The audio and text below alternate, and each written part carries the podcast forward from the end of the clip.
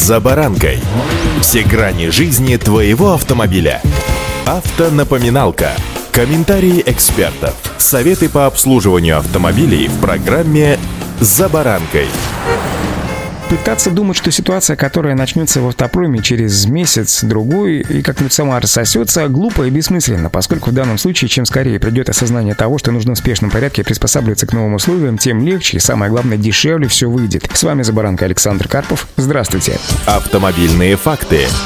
Обеспечить поставки на рынок автомобильных запчастей с помощью схемы так называемого параллельного импорта сегодня является наиболее актуальным способом выхода из ситуации нехватки автомобильных запчастей. Ведь на фоне логистических сложностей и заморозки работы в России ряда ключевых игроков доступ к запчастям оказался ограничен. Это уже привело к росту цен и дефициту ключевых позиций. Чтобы решить проблему, в Национальном автомобильном союзе считают необходимым организовать параллельный импорт. Он предполагает закупку запчастей на других рынках и поставки их в Россию, без участия и официального разрешения самого производителя и владельца бренда. Ранее в правительстве подготовили список позиций, в отношении которых можно будет официально перейти на параллельный импорт, включая автозапчасти. Однако в настоящее время вопрос с дефицитом и ростом цен остается открытым, пишет РБК. При этом, по оценке Союза, дефицит на рынке запчастей, шин, масел, автохимии и прочего уже привел к росту цен на 50%, а по ряду позиций на 150%. Ко всему прочему, остается незакрытым вопрос еще и с контрафактом. Азиатские и турецкие производители не смогут полностью закрыть недостаток на рынке. Части запчастей защищены патентами, их создают только сами автопроизводители под своими брендами. Это одно из обоснований для открытия параллельного импорта. Конечно, такая схема позволит ввозить из других стран те запчасти, которые азиатские производители не могут заменить на рынке, но одновременно вместе с этим в Россию может хлынуть и поток контрафакта. Автомобильные факты.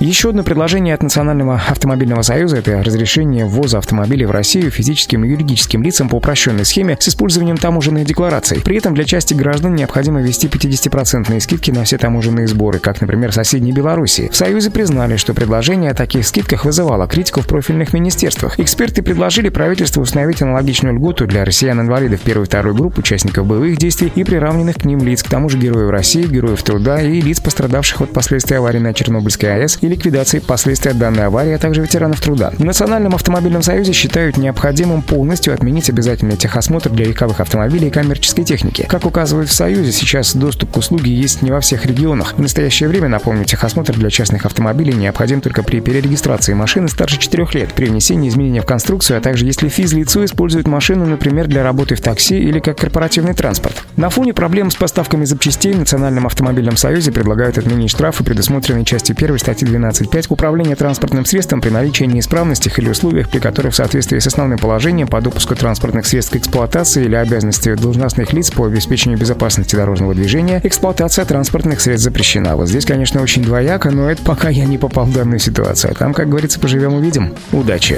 За баранкой!